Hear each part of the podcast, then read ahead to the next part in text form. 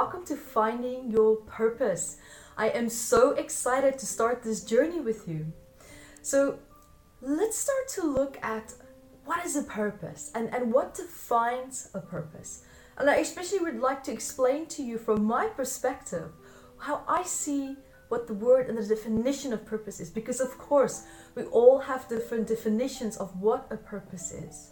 Now, a purpose is something that you do. And for me, it's also something that you love. You really truly love what you do. You know, it doesn't have to, for example, be something that's groundbreaking, like a groundbreaking role, like, you know, something that's going to change the world on a big scale, right? Fulfilling your purpose could also be that you are of service in one way or another.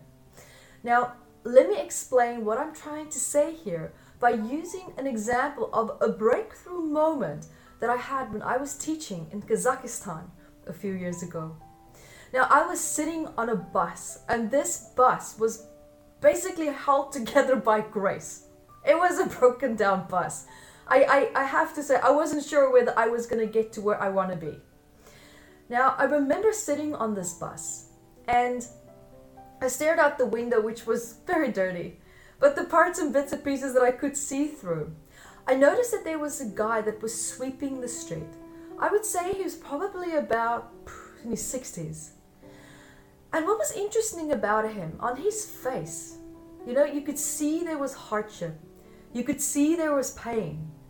But you could also see the good moments that he had in his life. It's almost like there was this, this collage of different emotions that he was holding there. And as he was sweeping the street, the bus driver was eating sunflower seeds. Now, in the culture, what they do there is they would split the seed open, eat the seed, and then spit the seed shell out onto the floor. And so, what the street sweeper did was he kept sweeping up the shells as this bus driver would eat it, and he'll just throw it on the floor. He'll sweep up a little bit, go sweep on a different side, and then come back. And just keep sweeping up these shells. And I was sitting there and I was thinking, wow, what has happened to someone to sit there in his day and age sweeping the street? Someone that most likely has such a vast experience in life, holding so much wisdom, wisdom that I'm yet to learn, as young as I was when I saw that. And I'm thinking, why is he sweeping the street? Of all the options that he is surrounded by, that is what he's doing. And I caught myself in that moment where I realized that I'm judging this person I'm judging someone based on nothing that I know about him. All that I know is what I can see, which was very limited. I didn't even, what I saw probably didn't even scratch the surface. But what I did see was someone with potential. However, my judgment boxed him into a specific kind of potential that I thought he could become. And he probably could have become so much more than what he was doing as just being a street sweeper. But that was his calling at that time. And it was my judgment that took away the importance of what he was doing. And I realized, wow, you know, I, by just having a thought, completely diminish the importance of what he's doing. Because I realized in that moment that there's a need for someone to clean the street. And it hit me, and I realized that, wow, where there's a need, there is a purpose waiting to be fulfilled. And we put the judgment on how important that purpose should be or what it could be, or thinking, but that's not good enough, but that's not important enough. And I realized in that moment that what if this man that his self esteem felt so fulfilled, so balanced, that sweeping a street didn't matter to him. He knew he was fulfilling a purpose, and he was at peace with what he was doing. I wasn't at peace with it because of my projections and because of my judgment, and I was in the wrong for thinking that. You know, and it's funny because that same year, when I was still living in the South Pacific, I had a gardener that was probably one of the most diverse type of people that I've ever met. He was smart.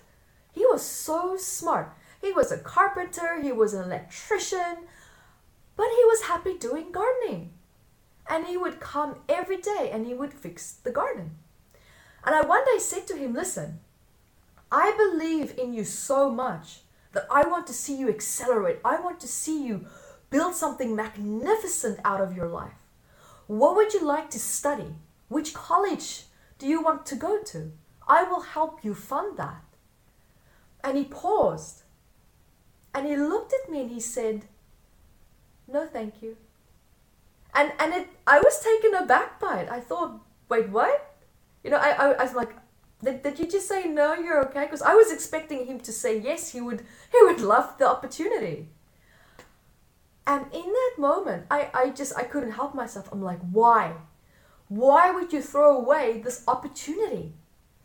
And he looked at me and he said, If I leave this job, then someone else is going to take my place. And that means that what I do is important. And it's important to me. And I love what I do.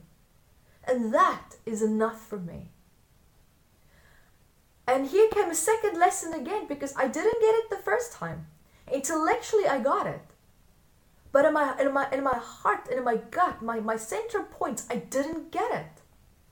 And here was the exact same message coming back to me again. He loved what he did so much that that is what gave him the fulfillment that he needed. And because of the love that he had for what he did, he created a purpose. And it was his purpose. And yet, uh, well, as well, it was a purpose needing to be fulfilled in the bigger picture. But look how my judgment diminished something that was actually important to someone else. Of course, I saw his potential. Of course, I could see what he could become. But that was not his choice. And who am I to come in there and to judge that and to try and change that? You know, so what I learned was through purpose, we find our passion, we find our love, and it's and it's vice versa. When you love something so much, that becomes your purpose because when you love something so much, you create an authentic effort and service that you're giving back to the world. And when something is authentic, it gives a thousand times much more value to the people and the environment that receives your effort. Because then you're coming from the absolute highest expression of your purpose. And that you cannot learn in a college. That you cannot learn by just thinking of reading or, or looking up in videos. That is something that comes from your truest essence, it comes from you. Now, I invite you to plant a seed in the back of your mind, right? You know, what if a big part of your purpose is to be radiant for absolutely no reason other than just being alive? Your greatness emerges out of that inner radiance. And if something that you perceive to be, for example, your purpose, you know, that's something that's meant to make you really, truly joyful.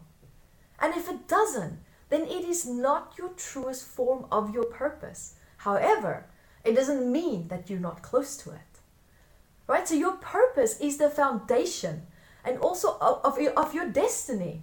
It's also the it's the foundation of your greatness.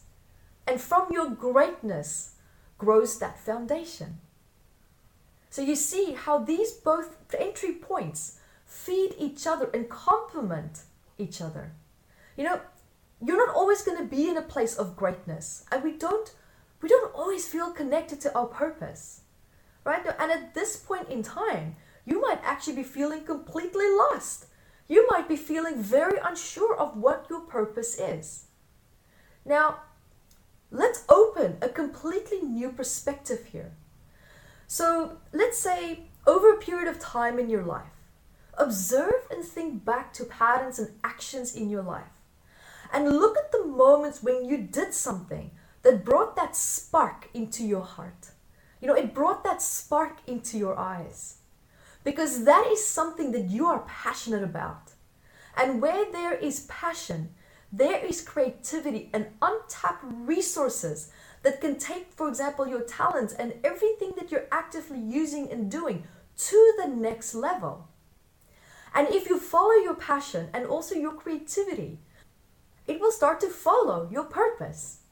And if you have an office job, then know, then know that this job and this role does not define you.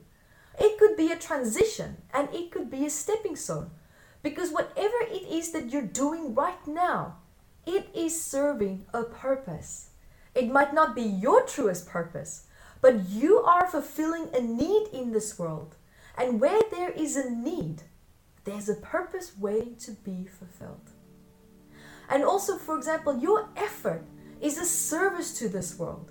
I also made a video that's actually called Your Effort is a Service to This World. And I invite you to, to look at this video on my YouTube channel.